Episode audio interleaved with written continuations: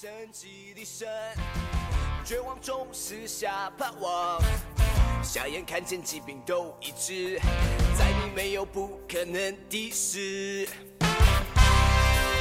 你是新神迹的神，绝望中撕下盼望，在你没有转动的婴儿，每个音讯都是在阿门。各位亲爱的弟兄姐妹、好朋友，大家早安！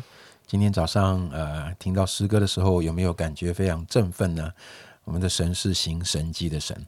今天我们要读的经文，呃，也可以说是在旧约圣经里非常有名、非常甚至我要说非常夸张的，呃，一个一个神迹启示。好，那我们进入到列王记上第十八章，呃，我要为大家来读第三十六节到第四四十节。哈，到了献晚祭的时候。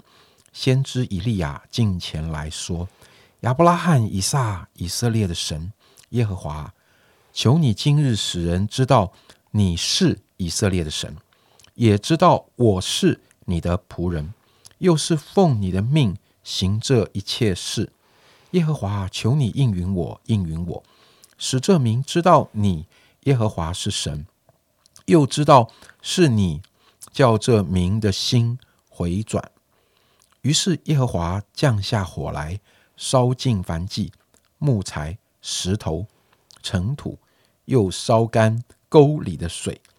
众民看见了，就俯伏在地说：“耶和华是神，耶和华是神。”以利亚对他们说：“拿住巴利的先知，不容一人逃脱。”众人就拿住他们。以利亚带他们到基顺河边，在那里。杀了他们，把时间交给思汉。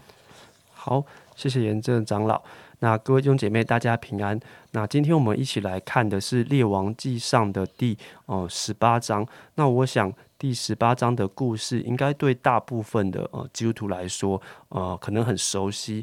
呃，因为他讲了是一个先知以利亚，一个让人呃记忆很深刻的故事。那故事大概就是呃以利亚大战哦四百五十个呃巴利的先知。那故事当中讲到了以利亚啊，招聚了呃以色列众人和巴利的先知啊，上到一座山叫加密山。那以利亚就挑战巴利先知说：“诶，到看看到底是谁的神呢？会降火在哦牛犊的身上？那用这样的方式来判断，诶，到底耶和华神还是他们所拜的巴利是真神？”那过程当中，我们看到以利亚还有啊各种啊嘲讽，就是巴利的先知，大家可以去啊看一下经文。但是无论啊巴利的先知他怎么多努力呀，他们用尽了各种的方式来祈求，但是那个祭坛上呢，还是一点动静也没有。那一直到了呃经文的第三十节，诶，才让我们看到以利亚的行动。那以利亚呢，就不急不躁的先筑了一座坛。诶，然后好像还要嫌这个挑战难度不够一样，叫百姓装了好几桶水，然后把它倒到这些他的呃翻祭和柴上。诶，结果以利亚一祷告，就是我们刚刚呃所看到的第三十六节这边的经文，然后神就降下火来说什么？说烧尽了呃凡祭、木材，甚至连呃石头啊、尘土、沟里的水。也都烧干了。那众百姓看见了，脸伏于地，他们承认耶和华才是真神。那不晓得大家在看这段故事的时候有什么感受呢？是不是也觉得哇，以利亚真是太神了？或者是说，哇，我们的神就是我们所这个信仰，我们这个耶和华神果然才是哦大能的真神，那个巴利根本就是一个假的神这样子。那我自己在读的时候也是有这样的一个呃很兴奋，或者是说觉得哇真的太厉害的感的感受这样子。但是呃有时候读的时候也会有一个呃很小的声音，就是说，诶，那你怎么不敢这样子试试呢？那我就想说，诶，也对耶。哦，我想我们弟兄姐妹当中可能没有人会呃看完这段，应该我不想。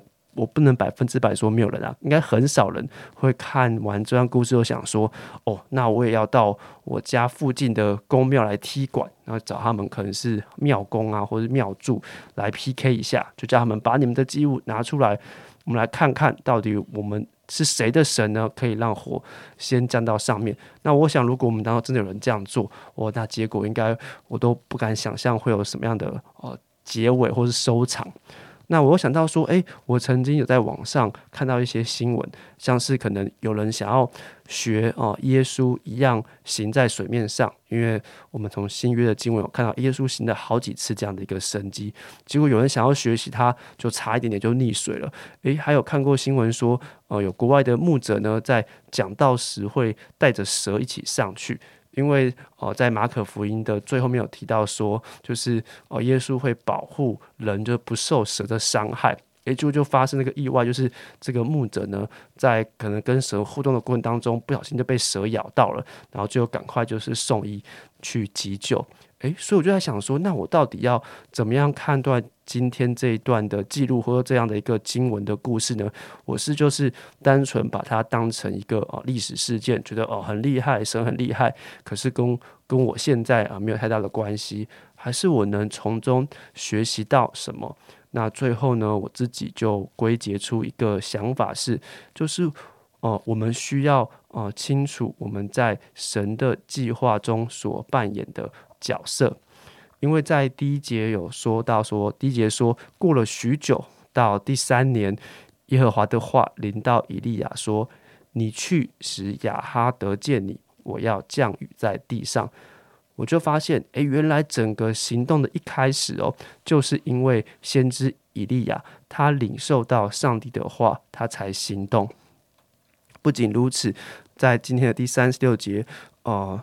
的以利亚祷告也是说，他也是说什么？他说：“亚伯拉罕、以撒、以色列的神耶和华，求你今日使人知道你是以色列的神，也知道我是你的仆人，又是奉你的命行这一切事。”这代表什么？代表以利亚对巴利先知所发起的一切挑战，从一开始就都是呃神的命令，所以以利亚并不是。哦，脑充血，或是他自己要一意孤行，而是称职的扮演上帝在那个时候要他所扮演的角色。所以，我想，哦，身为基督徒，我觉得我们不一定要觉得圣经。所记载的每一个故事，每一个神迹，都一定要发生在我们的身上哦，我才认为那是真的，或是我觉得这样才可以。那我想更重要的事情是，我们要求神可以引导我们，诶，在我们现在的此事、此时此刻，我们该怎么做、怎么说啊，才是真的合神的心意。那其实，在第十八章，就在今天的经文里面，除了有呃很明显有以利亚这样一个很主要的主角以外，其实也有一个呃比较不起眼的配角，就是呃亚哈王的管家俄巴底。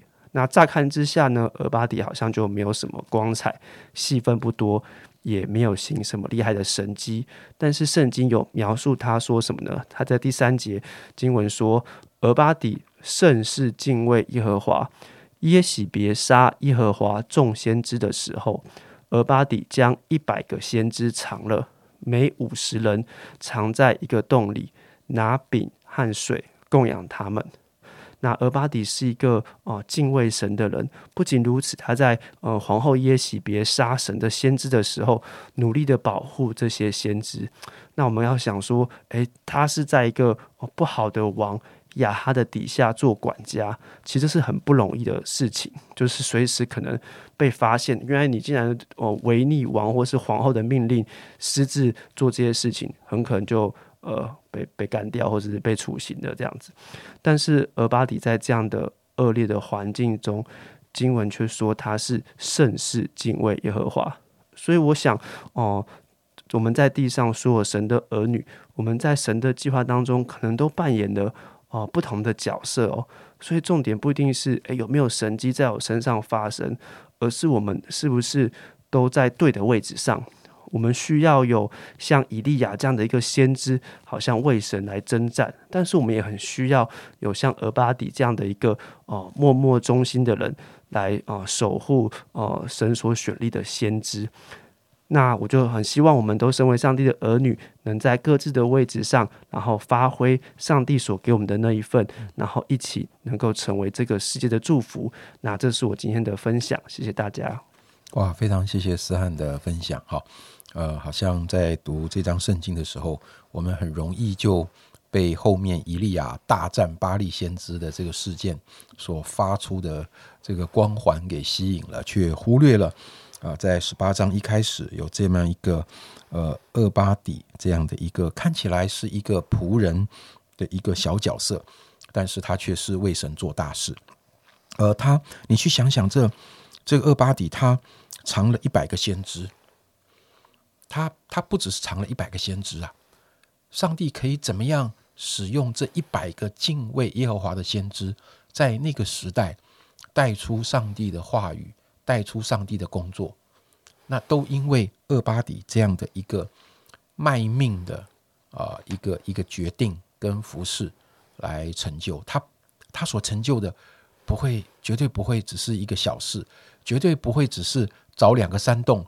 啊，送送水，送送食物，这样的小事，它的影响力是多么的大啊！确实给我们很大的一个一个鼓励。思翰一直在提醒我们要去明白，上帝要我们做的是什么。我们不是只是表面的去效法别人做过的行动。所以他在想的时候，啊，就让我想到一个东西，就是传统跟传承有什么不一样？